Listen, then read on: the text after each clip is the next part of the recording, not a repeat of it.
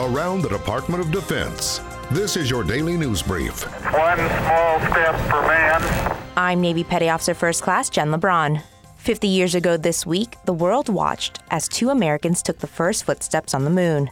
Years before the moon landing, the Defense Department laid much of the groundwork that made the mission possible. The Army designed the rocket used in Project Mercury, the first U.S. human spaceflight program.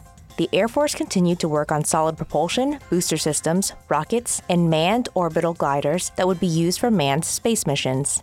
The Army Corps of Engineers designed and constructed the NASA facilities at what is now John F. Kennedy Space Center in Florida, the location from which Apollo 11 would be launched. And one of the biggest contributions from the Defense Department was the astronauts themselves.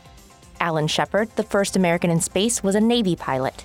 The first American to orbit the Earth, John Glenn, was a Marine, and three Apollo 11 astronauts, Neil Armstrong, had served in the Navy, and Buzz Aldrin and Michael Collins were both Air Force pilots. Information technology is the backbone of today's modern battlefield, and even more important in a constantly evolving security climate.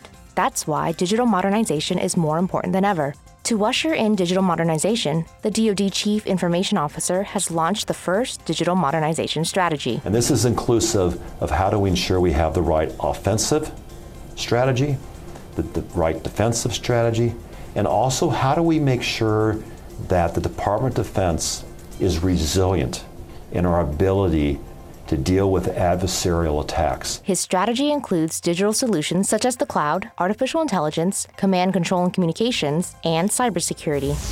Army Specialist Fui Agbenu grew up in Ghana and won the visa lottery three years ago. He moved to the United States and chose to serve in the Army. I treat the job like any other job I do. I treat it like the mission or the army depends on this. So I come to work every day trying to achieve everything. That's your DoD News Brief. I'm Navy Petty Officer First Class Jen LeBron. You can find more stories about your military at defense.gov and by using hashtag KnowYourMil.